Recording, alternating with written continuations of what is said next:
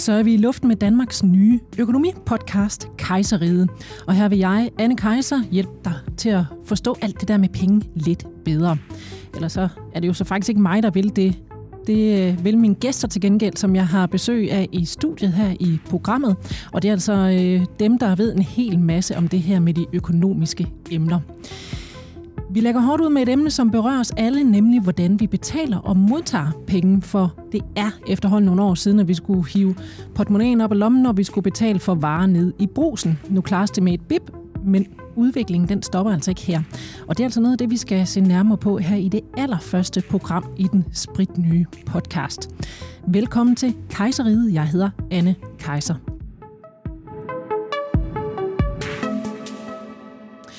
Og min første gæst i dag er en herre, der i høj grad, må man sige, kan tale mere om alt det her med den digitale betaling og har fingeren på pulsen, når det kommer til fremtidens betalingsmuligheder. Han er nemlig i hvert fald en af hjernerne bag MobilePay, Peter Sleitz, direktør i Jyske Bank. Velkommen til dig, Peter. Ja, tak. Og Peter, lad os, øh, lad os netop starte med det her med MobilePay. Hvad fik dig lidt hen på de tanker, at vi skulle til at betale med vores mobiltelefon? Ja, nu var det faktisk os i, øh, i Danske Bank dengang. Øh, vi var et team, øh, i øvrigt inklusiv Jesper Nielsen, der jo i dag er administrerende direktør for, for Danske Bank. Øh, vi havde lanceret en, øh, en mobilbank, og øh, man tænkte, jamen, øh, hvorfor skulle man ikke også kunne begynde at betale med telefonen? Øh, og det talte vi faktisk også en del om i den danske finanssektor. Øh, da der ikke rigtig skete noget der, så begyndte vi selv at kigge øh, og fandt, at i England, der var der et, et stort, en stor bank, der hedder Barclays, der har lavet et betalingsprodukt, der hedder Pingit, hvor man nemt og elegant både kunne betale i butikker, men også først og fremmest bare kunne overføre penge til hinanden. Øh, desværre så var det ikke helt så brugervenligt. Så tænkte vi, kan vi ikke øh, kopiere det og gøre det bedre, og så introducere på det danske marked? Og det gjorde vi. Øh, hurtigt udviklet. Vi kunne genbruge hvor alle de systemer, vi havde lavet i forvejen. Så det tog kun fem måneder, og så gik det ellers stærkt derfra. Og hvad var så reaktionerne på den her øh, idé, når du præsenterede den for, for folk rundt omkring, både kan man sige, øh, folk inden for, for branchen, men også ude i den virkelige verden? Jamen jeg vil sige, øh, fordi vi netop valgte at gå selv, så, øh, så var det noget, vi også tog op i øh, Danske Banks direktion dengang. Øh, og jeg vil sige, i samme øjeblik, at de så en mock-up på, hvordan den nye løsning ville blive, så blev der bare sagt, kør, kør, kør. Og øh, øh, det vil så sige helt, for at være fair mod de andre, fortalte vi selvfølgelig de andre, at nu gik vi i gang. Øh, men vi var faktisk med det samme helt overbevist om, at vi, vi havde fat i noget rigtigt her. Og øh, så kan man jo sige, the rest is history. Det er jo altså, har du tal på sådan lige på stående fod, hvor mange der egentlig bruger øh, MobilePay? I omkring 4 millioner. Og hvor mange er det nu lige, vi er i Danmark for tiden? Uha, vi er 5,5 eller 5,7, tror jeg, men der er jo altså også nogle børn, børn, som skal trækkes fra. Ja, jeg håber ikke, min datter, i hvert fald på fire, hun bruger MobilePay alt for meget. Øhm, og hvis vi sådan lige bevæger os lidt, lidt sydpå, ned over grænsen, så, øh, så er det jo altså sådan i Tyskland, at der er det faktisk slet ikke til at betale med MobilePay, og faktisk så er de heller ikke, de er heller ikke så udbredt, det her med betalingskort. Hvorfor ser billedet øh, så anderledes ud der end her? Der er, der, der er noget med kulturen i, øh, i Tyskland, tror jeg. Øh, de, de, kan, de elsker øh, kontanter. Øh, jeg tror, der er noget med det der med, at kontanter er anonymt, og at man, ikke, at man er bange for, at man bliver overvåget som en ting. Øh, der er også noget, noget, noget nervøsitet for, om man kommer til at komme i schuld, og schuld, det er jo altså også skyld. Altså det, det, det, jeg tror, mange tyskere de er, de er meget, meget nervøse for, at, øh, at man har orden på, på sine ting. Så jeg tror, det er nogle af grundene, men, men jeg vil sige, det kommer også i Tyskland. Altså, jeg var i Hamburg i, ja, øh, for en måneds tid siden, og øh, der kunne jeg da pludselig betale med min øh, kort. Og jeg var faktisk inde på en café, hvor man kun kunne betale med kort. Og det er nyt, øh, mener Det er helt du? nyt. Så, øh, og det var nemlig også min næste spørgsmål til mig, om det, om, til dig, om, om det vil komme til at ændre sig. Altså om man vil se, at Tyskland også kommer efter øh, det her med den digitale betaling. Det tror jeg, men jeg tror, at de vil blive ved med at være... Øh, det vil tage længere tid, meget længere tid i Tyskland, end i rigtig mange andre lande. Altså jeg tror, for nogle få år siden, der var det vist 80 procent af alle betalingerne, der var kontantbetalinger. Jeg tror, i dag er det stadigvæk over halvdelen, der er kontantbetalinger. Men, men men trenden er den samme, som vi ser i resten af verden. Men det er sådan en slags kulturting, måske? Ja, det vil jeg mene. Grundet historien. Hvad mener du med det?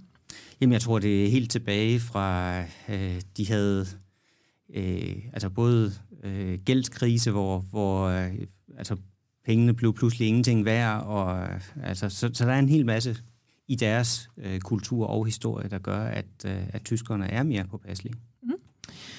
Vi skal have en, øh, en gæst mere med i øh, programmet, som er med på en telefon fra øh, en, en, en banegårds lignende ting ved Lissabon. Øh, jeg tror i hvert fald stadigvæk, du befinder dig lige nu. Velkommen til dig, Pernille Tranberg. Mange tak. Dataetisk rådgiver og, øh, og medstifter af dataethics.dk. EU. Øh, EU, undskyld, vi er på, på verdensplan her. Øhm, jeg ved, at du ikke er sådan en ubetinget fan af, at øh, vores økonomi den bliver digitaliseret. Øh, hvorfor ikke det?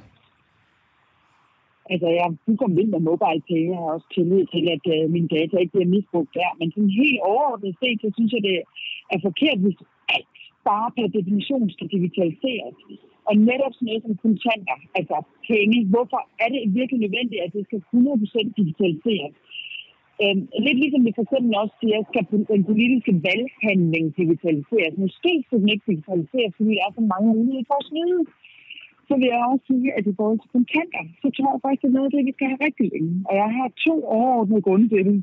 Og det ene er af sikkerhedsmæssige årsager. øh, vi kommer til at opleve igen og igen, at internettet går ned, systemerne går ned, vi bliver hacket, og så står vi der, og så kan vi ikke betale, fordi det hele er kun noget, vi gør via vores øh, mobile pay eller kreditkort. Derimod kontant, og dem, der har kontanter, de kan altid klare sig. Øhm, det er sådan den ene side af sagen, og den anden side af det, vi har hørt lige før, det er overvågningen. Øh, alt, hvad vi foretager altså vores liv, behøver altså ikke at blive overvåget. Vi mister, mister simpelthen vores frihed, hvis vi ikke også nogle gange bare kan gøre noget uden for radaren. Altså uden den her konstante overvågning af alt, hvad vi laver. Og det kan kontanter være med til. Det er frihed. Kontanter er frihed. Hvad er det for en, øh, for en frihed, vi mister, mener du, ved den øh, overvågning, du taler om her? Altså, man skal altid prøve at kigge på overvågning i det store og det hele. Altså, når man har et kreditkort hos en bank, øhm, så kan de overvåge lige præcis den konto, og det i sig selv er måske ikke så galt. Men hvis alt, hvad vi laver her i livet, og vi kan sige, hvilke scenarier det foregår i Kina, og det er fuldt ud øh, øh, gennemført, eller bliver gennemført per næste år, det er, at man totalt overvåger alt, hvad du laver, alt, hvad du handler, alt, hvad du køber, alle steder, du bevæger dig, så man simpelthen øh, faktisk giver et socialt point, altså pointsystem for alt, hvad det handler om, det er godt eller skidt, afhængig af, hvad regeringen mener. Det er sådan det ultimativt altså meget scenarie, det er, at du som menneske mister din frihed, fordi der er nogle andre, der kontrollerer dig. Det kan være polit, det, det politiske system, et diktatur som i Kina, og det kan faktisk også være uh, big tech, store tech-virksomheder som, som for eksempel Amazon eller øh, Apple, eller hvem der nu sidder på det her betalingssystem. Fordi det du også, når du bruger penge, så fortæller du ufattelig meget om dig, hvem du er, øh, hvem du stemmer på, øh, din seksuelle orientering. Alt omkring dit forbrug kan fortælle faktisk alt om dig. Men en af de ting, jeg så tænker på, altså hvis man ikke render og laver en masse ballade, så, så er der vel ikke noget problem øh, i at, at blive overvåget? Jo, det er der. Fordi der er ikke noget, altså du render og laver ting, du ikke har lyst til at fortælle alt til alle. Altså, hvorfor er det, nu går vi helt ned på et banalt niveau, hvorfor er det, at du som kvinde har lov til at selv at bestemme, hvornår du fortæller din arbejdsgiver, at du bliver gravid? Den rettighed har du, fordi du risikerer at blive diskrimineret, det vil sige styret eller ikke få det job, du søger. Men vi mener, at vores samfund skal have børn. Så den frihed har du til at bestemme, at hvornår du vil fortælle din arbejdsgiver, at du skal have et barn. Og sådan er det med privatlivets fred. Det er, at du har kontrol over viden om dig. Du bestemmer, hvem der ved hvad, hvornår. Og derfor behøver du ikke være kriminel for at have nogle hemmeligheder. Men det er situationen, hvornår har du lyst til at fortælle de her ting om dig selv. Hvis du er fuldkommen gennemsigtig som individ, så mister du en masse rettigheder og en masse friheder. Men kan man ikke også om, om, omvendt sige, at hvis nu der er nogen, der, der holder lidt, øh, lidt øje med os og, og kigger på, hvordan vores øh, penge bliver forvaltet osv., så, så kan de vel også netop opdage, hvis der så er noget galt, altså hvis det bliver misbrugt ja. på en eller anden måde? Selvfølgelig skal vi lave fraud detection, altså svindel, øh, man bruger data i dag i alle bankerne og forsikringsselskaber og alle steder bruger man jo øh, data til at knalde svindler med, og det skal man også kunne. Men man skal ikke lave masseovervågning, masse overvågning, hvor vi alle sammen hele tiden bliver overvåget. Hvis, hvis man som politi har en mistanke om et eller andet, så kan man også få adgang til de data. Hvis man går til en dommer med en dommerkendelse, så vil vi gerne øh, se, hvad den og den persons øh, transaktioner har været de sidste fem år. Det kan du sagtens komme til i dag. Så selvfølgelig skal det bruges på den måde. Jeg taler om her, at, at vi risikerer, at vi bliver overvåget på alt, hvad vi overhovedet laver, os alle sammen. Og det, det er et farligt samfund at bygge op. Peter Sleit, øh, jeg kunne også godt lige tænke mig at høre dit øh, take på det her. Øh, nu nævner Pernille Tranberg nogle af de potentielle risici, der er ved det her overvågningssamfund. Hvordan ser du det? Jamen, jeg er enig med Pernille i faktisk rigtig mange ting omkring øh, overvågningsdelen. Øh, men omvendt, så vil jeg godt... Jeg tror, at der er en vej, hvor vi kan kombinere tingene, hvor vi faktisk kan lade være med at gøre, som i Kina, hvor, hvor det er samfundet, der overvåger borgerne, eller som i USA, hvor det er tech-giganterne, der dybt set gør det samme, til at vi i Europa kan vælge en anden vej, øh, hvor vi faktisk respekterer vores privacy. Nu har jeg arbejdet i Danske Bank, jeg arbejder nu i Jyske Bank, jeg har arbejdet i TDC også, som også har rigtig mange data.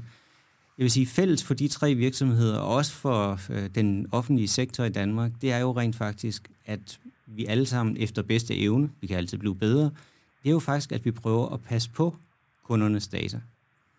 Fuldstændig i modsætning til, hvad vi hører i Kina og tech-giganterne, som bruger og sælger kundernes data. Vi prøver faktisk at passe på, og i forhold til øh, kundernes transaktionskonti, jamen vi er også reguleret ved lov. Vi har ikke engang lov til i forhold til marketing at kigge ned i de transaktionsdata, som man ville have gjort, hvis man var tech-gigant. Vi prøver faktisk at passe på kundernes data. Jeg tror, der er en vej, hvor vi dybt set som borgere i Danmark, kan, og også i EU måske, hvor vi kan gå foran, og hvor vi i virkeligheden kan gøre det på en måde, hvor, hvor det er borgerne, der selv giver adgang til deres data. Vi er jo begyndt på det flere steder i det offentlige og i det private, hvor, hvor man som borger går ind og siger, jeg vil gerne dele mine data til sådan og sådan. Om det er så til en sundhedsportal, eller, eller, eller hvad emnet er, det er ligegyldigt. Men det, det, der er det vigtige, det er, at det er borgeren, der er i kontrol, eller forbrugeren, der er i kontrol. Så tror jeg så til gengæld, at jeg, når, når vi så får det på plads, altså, der er ikke noget alternativ til at arbejde den vej, fordi hvis vi, lad, hvis vi bare tror, at vi kan blive på at have et, øh, blive ved med at have kontanter, eller at vi tror, at vi kan blive ved med at have de betalingsløsninger, vi har i dag, samtidig med, at resten af verden udvikler sig med lynshast, så tager vi fejl. Så, så kommer vi til at blive kørt over ende af løsninger, der kommer ind udefra. Og der, der tror jeg, at det er meget bedre, at vi selv prøver at være på forkant, og så dybt set lave løsninger, i Danmark, i Europa, der respekterer privacy. Pernille Tranberg, hvad siger du til den? Er det simpelthen et vilkår, at vi bliver nødt til at, øh, at følge med den her udvikling her, fordi de andre lande gør? Altså det, der er fuldkommen rigtigt her, som er meget vigtigt, det jeg arbejder for, det ultimative mål, det er, at du som individ, du som borger i Danmark, du har alle dine data. Det er dig, der kontrollerer. Ingen andre har adgang til dem. Så kan det godt være, at du vælger en tredjepart. Det kunne jo for eksempel være en såkaldt bank, eller noget andet, en tredjepart, der hjælper dig med at forvalte dine data. Når vi er kommet derhen, eller hvis vi arbejder hen mod den løsning, så er jeg fuldkommen med på det. Det skal bare ikke være sådan, at det er bankerne eller alle, alle mulige andre, der sidder. Vi selvfølgelig skal passe på vores data, men det bedste er jo, at vi sidder på vores egne data. Og hvis så banken har brug for at få adgang til vores data, så får I samtidig til det. Så, så hvis vi kan komme derhen, som vi begge to sidder og agiterer for, så vil det være helt fantastisk. Og så vil jeg være mere bekymret for at afskaffe kontanter. Så vil der kun være den her tilbage med øhm, i et 100% digitaliseret samfund. Hvad gør vi så, når, når lortet bryder sammen, eller vi bliver gennemhacket af nogen af, af en eller anden ondsindet stat, der hacker hele vores infrastruktur? Hvad gør vi så? Fordi så har vi virkelig ikke adgang til vores penge. Det kan være... Øhm, så, så, jeg tænkte lidt, det kan du godt være, at Peter Sleit har et bud på det. Hvad gør vi, hvis, øh, hvis det hele det bryder sammen, eller vi bliver hacket fuldstændig? Det er der faktisk nogle øh, rigtig gode øh, svar på, og et af svarene, det er jo basalt set så simpelt som, at man som som forbruger altid bør have to betalingsmidler på sig. Det er jo vores øh, øh, anbefaling allerede den dag i dag. Øh, og hvis de er uafhængige af hinanden, øh, så, så, og, og vi ovenikøbet, altså i vores, for eksempel i, i kortsystemer, er der lavet løsninger, som er meget fejltolerante, og som også gør, at man kan hæve i hvert fald rimelig små beløb, selvom hele systemet er nede i en butik.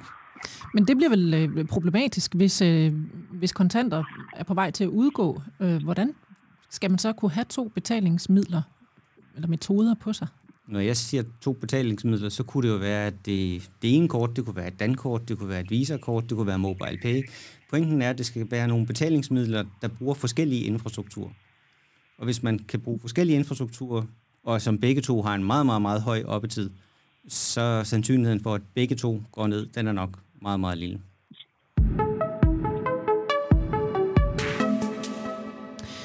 Om vi så ved det eller ej, så kommer fremtiden efter os, og de nye betalingsmetoder står altså og banker på. Og øh, Peter Sleit, direktør i Jyske Bank og en af personerne, der ligesom står bag MobilePay, det var vi inde på tidligere. Hvis vi ser ud i fremtiden sådan på kortere sigt, hvad, hvad er det næste, vi kommer til at skulle forholde os til med hensyn til digital betaling? Jamen nu har vi jo set øh, en, en transformation, hvor der er på toppen af de kort, vi har været vant til at, at bruge, er kommet øh, digitale løsninger som Apple Pay, Google Pay, Fitbit Pay, Garmin Pay og hvad de alle sammen hedder. Der er kommet digitale kort også, øh, og alt sammen er noget, hvor man kan betale øh, er en, en del af den tendens, hvor det hele det bliver egentlig samlet sammen på ens telefon, hvor man så kan betale fra. Men udover telefonen, så det nye, vi jo nu ser, der sker, det er, at det er også på vej ud på vores øh, smart ure, det ikke kun er vores smartphones mere, men at man også meget fleksibelt kan betale direkte fra sit ur. Det er det, der allerede er sket, og som er ude nu, i, øh, også i vores land, som forbrugerne kan bruge, og begynder at bruge mere og mere. På toppen af det, så begynder der at komme biometriske øh, muligheder ind. Øh, og hvad der, det er? Det er, så, det er så dybest set, at man for eksempel på sit kort kan der skal man jo, hvis beløbet er over 350 kroner, så skal man taste en kode. Men forestil dig, at du bare kunne sætte tommelfingeren på kortet, og så ved kortet, at det er dig, og så, så er du identificeret godt nok, så kan du hæve det beløb, du, du gerne vil, øh, uden at skulle taste en kode ind. Eller, eller det kunne være, at, øh, at du bare blev ansigtsgenkendt, eller det kunne være, at du blev at øh, du blev genkendt på dit øje, eller hvad, hvad sådan. Der, der, der er en hel masse muligheder, som man lige pludselig kan ved hjælp af kunstig intelligens der er også en udfordring i det. Og, og ja, det, det synes jeg så, vi skal tage, tage, tage fat i Pernille Tranberg, dataetisk rådgiver, for at gå lidt i, i dybden med det. Fordi når at, uh, Peter Sleit, han siger, uh, han siger iris- og ansigtsgenkendelse, hvad er så din uh, umiddelbare kommentar til det? Jeg sidder i toget nu, så der er lige lidt baggrundsvarme. Ja, men det er så fint. Men jeg sige, at øh, vi skal jo være meget, meget opmærksom på, øh, øh, hvordan vi spreder, øh, hvilke betingelser vi bruger i fremtiden. Altså, lige nu er der mobile pay, som jeg har været til, øh, det er kontrolleret her i Europa, og der vil jeg gerne bruge det. Men at begynde at bruge Facebook Pay eller Google Pay, nogle ting vil jeg være meget øh, forsigtig med. Og det samme vil at være omkring øh, biometrisk betaling. Altså, det hele afhænger af, hvem står bag de her betalingsløsninger hvor sikker er du? Altså, at de efterlever de den lovgivning, vi simpelthen har i Europa, så vil jeg nok være mere tryg. Så det, det, der, der er masser af muligheder, men vi skal altid hvem er det, der står bag. Jeg har ikke lyst til at at det er Facebook, der kontrollerer mine betalingsløsninger, for dem har jeg tillid til. Hvorfor har du ikke tillid til Facebook? Øh, ja, det er et godt spørgsmål. Hvorfor har du overhovedet tillid til dem? Jeg, jeg, jeg, jeg ved det ikke. Det er noget, de kendte altså at finde folk ind, der, der er privatliv og alt sådan noget. Det er i hvert fald hængt rigtig meget ud i medierne, må man sige, de sidste års tid. Så øh, jeg har bare ikke haft tillid til dem fra day one. Øh, så nej, den vil jeg absolut give min kreditkort. Det vil jeg virkelig advare imod. Og så siger du også, jeg ved, du bekymrer dig om, hvordan udviklingen kommer til at foregå, altså om det bliver i menneskets ånd eller i profitens ånd. Hvad vil det sige? Jamen det vil sige, at øh, jeg er med på, at vi skal bruge data og udvikle vores samfund, øh, fordi data er en ny form for valuta, kan man sige. Men det skal foregå på en måde, som vi ønsker her i Europa, hvor vi sætter mennesket i centrum. Det betyder, sige, hver gang vi laver nye former for øh, øh, betalingsløsninger, så skal vi spørge os selv, er det her til gavn for dig som individ, Eller er det primært til gavn for profitten i den her bank, eller for at effektivisere et eller andet og fyre nogle flere mennesker i det offentlige. Så hvis mennesket ikke er i centrum, så forsvinder etikken også ud af det. Så, så det er det vigtigste spørgsmål, altid stille sig selv, når man udvikler noget nyt med persondata, som er persondata relateret. Og Peter Sleit, når I så sidder og udvikler nye øh, metoder til, til betaling, er det så noget, I, I overvejer, altså om det er profitens ånd eller menneskets ånd, I, I udvikler i? Det er det faktisk. Altså, vi, vi, udvikler, vi udvikler jo rigtig meget kundefokuseret. Altså, hvad er, det, hvad er det, vi tror, kunderne vil være glade for? Og, og der er der altså, der er der altså en ting, som, som jeg er sikker på kommer til at ske. Det er, at, at de nye løsninger, de muligheder, der er, hvis kunderne Altså hvis forbrugeren kan se en fordel ved at bruge en ny teknologi, for eksempel at det, nu har vi jo set med bare på vores, på vores telefoner med enten med biometrisk ID eller med face recognition, jamen øh, det tager man til sig, fordi det er nemmere. Og der er en hel masse studier, der viser, at, at kunderne de går rent faktisk op i det, vi taler om, også her, nemlig sikkerhed og, at, og tryghed ved data. Men de går altså også op i, at det er nemt. Og desværre er det sådan, at de går mere op i, at det er nemt, end hvad de skriver under på vilkår. Og der har vi, der har vi en udfordring, vi skal have løst, fordi, fordi hvis man, altså mange af de apps, som vi har, og som Pernille også var inde på med Facebook, jeg kan tage et andet eksempel, vores øh, allesammens vejr-app, der ligger på en, øh, på en øh, hvilken som helst iPhone eller en hvilken som helst Android-telefon, den ligger faktisk periodisk og henter ens lokation, og en masse andre data om dig. Og det gør den altså for os alle sammen. Så det er altså, det er altså milliarder af mennesker, den gør det for. Og jeg mindes, at det er hver femte minut, medmindre man har slået fra, at det er kun, når man selv er inde og kigge på vejret. Og øh, når man så inde og kigge på The Weather Companies, som er et IBM-selskabs, deres øh, terms and condition, så står der heldigvis, at de passer rigtig godt på de data. Men de forbeholder sig retten til at sælge dem til tredjemand. Ja, så, begynder så, jeg jo så er det jo så som så med men jeg tror godt, vi kan godt lave det her på en helt anden måde. Jeg kunne faktisk godt, jeg, har, jeg var en af dem, der har været med til os at lave NemID. Jeg har været med en del år. En af de ting, jeg godt kunne tænke mig, det var faktisk at gå helt modsat. Borgere i Danmark har vi har jo faktisk tryghed til staten og tillid til CPR-register og sådan nogle ting. Kunne vi, ikke, kunne vi ikke bruge det på en god måde? Jeg kunne godt tænke mig at, at sige sådan noget. Altså, jeg kan se en hel masse fare ved, at vi begynder at få optaget vores ansigt eller vores øh, fingeraftryk hvad siger du men, som... Men øh, hvis man nu lagde det ind, hvis man nu faktisk lagde det ind, at, at man kunne gøre det ind i NemID, eller MitID, tror jeg, det kommer til at hedde om lidt, øh, at det faktisk var noget, som man kunne vælge at få lagt ind på sin profil, og så kunne man selv bestemme, om ens bank måtte bruge det, eller om ens øh, øh, øh, skoletandpleje må bruge det, eller øh, øh, sådan, at man selv er i kontrol. Det tror jeg kunne være en løsning øh, i Danmark, og det vil jo så også drive nogle lokale løsninger frem. Hvad siger du, Pernille Tranberg, til den løsning? Altså, øh, at man selv skal give tilladelse til, hvem der så kan bruge de her ting. Tror du, det holder? Ja, det tror jeg, det gør. Øhm, undskyld, er det varmt, men jeg vil sige, at vi ser på, hvad den unge generation gør i dag. Kan I høre noget? Ja. Den, altså, rigtig mange øh, unge mennesker i dag forstår at bruge data. Og de forstår, at deres data er noget værd. Og det er rigtig nok, at vi har sagt ja til alt muligt, og kommer til at give vores data ubevidst til alt muligt. Men i takt med, at vi får bevidstheden op omkring det, og finde ud af, hvad vores data egentlig er værd, så vil der være et ønske om, at man selv har kontrol over sin egen data. Altså for fire år siden uddannede data i den nye konkurrencefordele. Og det, jeg mener med det, det er netop en, en dansk bank, tror jeg, har virkelig store muligheder for at bruge det her over for øh, den yngre generation og sige, vi passer på jeres data, eller vi hjælper jer med at passe på jeres data. Modsat for eksempel øh, Google Pay, som jeg også godt ved, at Jyske Bank øh, gør reklame for, det står jo øvrigt overhovedet heller ikke, hvorfor I gør det. Men de er anderledes end mange af de andre, og, og det tror jeg har en kæmpe mulighed fremadrettet.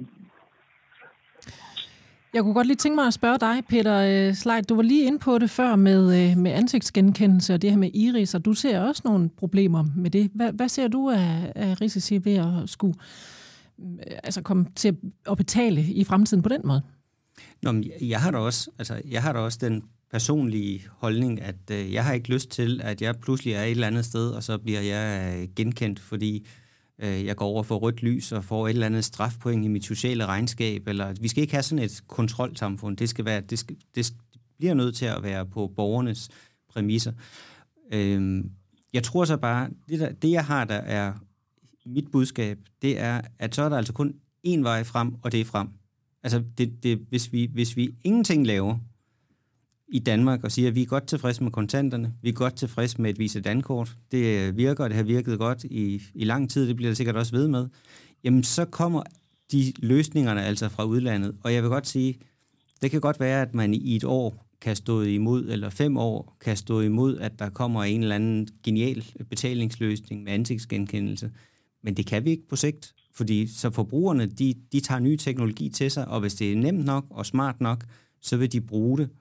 Og der, der er det vigtigt, at vi har udviklet alternativet og har noget, der er lige så godt. Og så i øvrigt selvfølgelig også øh, for reguleret de, de øh, internationale øh, tech-giganter til at, at opføre sig sådan, som vi gerne vil have det. Og det, det er vi jo også i gang med og, i EU-regi og, og prøve at gøre noget ved. Så her har vi jo glæde af, af EU. Så din pointe er faktisk, at hvis vi lige sørger for at få udviklet det herhjemme, så er vi ret sikre på, at etikken også er, er okay. Er det sådan, jeg Præcis. skal forstå det? Ja. Er du også... Jeg vil, gerne bakke op. jeg vil gerne bakke op om det, øh, fordi at netop mobile pay var jo heldigvis hurtigere ude, end Facebook Pay eller Apple Pay var i øh, Danmark. Så det er rigtig flot og fint, og der er også 4 millioner brugere af den. Jeg bruger det også selv. Det er bare ens betydning, man behøver at sige, at kontanter behøver at forsvinde. Jeg mener godt, at du udvikle nye etisk ansvarlige løsninger, og så stadigvæk bevare kontanter som en mulighed. Det er ikke enten eller det her. Øhm, men jeg er helt enig i, at vi skal være med på at udvikle nye muligheder. Men der er selvfølgelig også nogle grænser, vi kan sætte. Altså, vi behøver da ikke kunne betale med vores øjne. Så er det lige nu, at der kan det ikke bare være nogle andre, der eksperimenterer lidt med lige præcis den løsning måske. Hvad siger du, Peter Slejt, til det? Jamen, jeg, jeg, jeg tror bare, hvis vi lader nogle andre eksperimentere alene, så er det også de andre, der kommer til at sætte præmisserne for, hvordan vi kommer til at anvende det i Danmark. Vi bliver nødt til at være med. Øhm, det er simpelthen en præmis. En ting, jeg lige kommer til at tænke på her, øh, Peter øh, Sleit, altså øh, som, som en mulig risiko ved at skulle betale med ansigtsgenkendelse eller noget andet, øhm, det at blive forvekslet med andre. Nu, nu er jeg så en af de få, godt nok, der har en enægget tvillingssøster, men jeg tænker da, hvis hun rendte rundt og lavede en masse ballade, kunne jeg så blive hængt op på det? Ja, altså afhængig af teknologien og teknologien stadig, så, så vil du jo, du jo kunne risikere at blive genkendt, øh, og hvor man tror, det er din søster, og det, det ikke er det. Øh, teknologien udvikler sig selvfølgelig hele tiden, så øh, på et eller andet tidspunkt skal de også nok blive dygtige nok til det. Jeg har hørt historier om nogen, der i Kina har, øh, har fået nogle af de her sociale minuspoint, fordi, som man får, når man går over for rødt lys. Og i virkeligheden har de slet ikke gået der. De har bare været øh, nogle modeller, der har hængt på siden af en bus, så hver gang bussen er kørt forbi, så er de blevet filmet, og så er de blevet fanget som om, at de har gjort noget forkert, og det har de jo selvfølgelig ikke. Og det kan men, vi jo så grine af, men det er jo sådan set alvorligt nok. Selvfølgelig er det det, men der kan man så, der kan man så sige, det er jo så det er jo så også, hvem, hvem er det, der har ansvaret? Altså det er jo, selvfølgelig kan der risikere så pludselig, at potentielt der kommer betaling øh, øh, øh, til dig, som skulle have været til din søster, men du har jo så ikke ansvaret for den, men du får sikkert noget besvær ud af det. Det vil du, det vil du gøre. Så selvfølgelig er der noget i det. Jeg vil lige en ting, jeg synes, der var vigtigt også med kontanter. Det er, inde i mit hoved, så er der også en anden vigtig pointe omkring kontanter. Kontanter behøves ikke at være fysiske. Man kan sagtens lave digitale kontanter. Altså hvis det, vi, hvis det man er bange for, lidt som vi havde startet med med Tyskland, med tyskerne, øh, at det der med det anonyme, man kan sagtens lave e-penge, som i virkeligheden bare er kontanter, men bare er digitale. Man har faktisk i Danmark, har, eller EU har vi noget, der hedder et e-pengedirektiv, hvor man i, i Danmark i dag kan have op til 15.000 kroner, som man egentlig kan håndtere som kontanter. Men for eksempel i Sverige er der også analyser i gang fra Nationalbanken, om, om Nationalbanken skal til at udstede, altså ikke bare printe fysiske penge, men faktisk også udstede elektroniske penge, som faktisk er anonyme i deres natur. Så, så vi, to, vi tre stadig kan overføre penge mellem hinanden, uden at der er nogen, der behøver at vide noget om det. Så det kan man jo beslutte sig for, hvad niveauet skal være af øh, politisk, mm. og så kan man jo også lave det.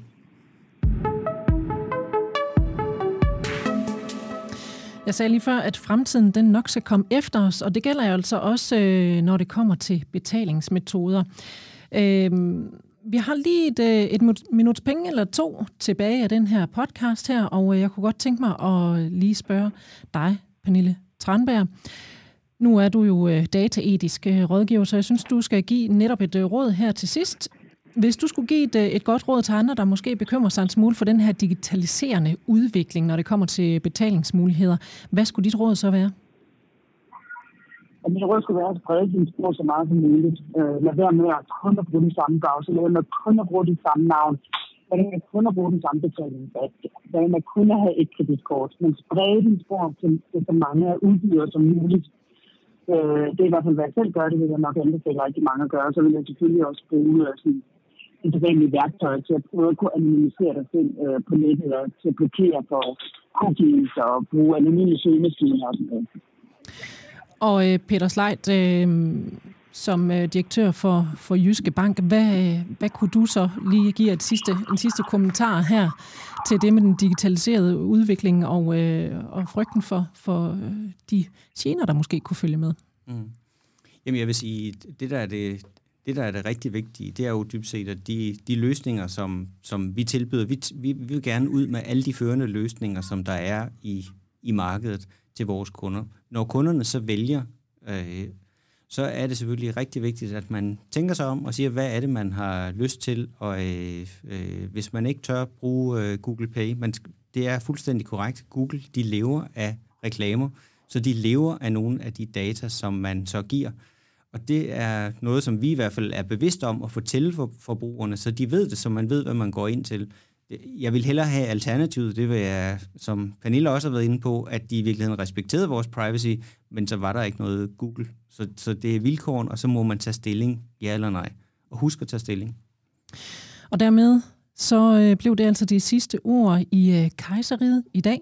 Jeg vil gerne sige øh, tak for besøget til øh, mine gæster i studiet. Det var Pernille Tranberg, data dataetisk rådgiver og medstifter af dataethics.eu og Peter Sleit, som er direktør i Jyske Bank. Og tak fordi du øh, lyttede med her på premiereprogrammet af Kejseriet. Det er altså Jyske Banks helt nye helt ny økonomipodcast. Og allerede nu, der ligger øh, de to næste programmer klar til dig, og ellers så bliver det sådan, at der vil udkomme et øh, nyt afsnit af Kejseriet hver fredag. Og jeg håber selvfølgelig, du har lyst til at høre med. Hvis øh, du gerne vil komme øh, i kontakt med mig med nogle kommentarer eller nogle gode idéer til, øh, til den her podcast, så kan du gøre det på mailadressen, der hedder anne Jeg hedder Anne Kejser. Tak for nu og på genhør.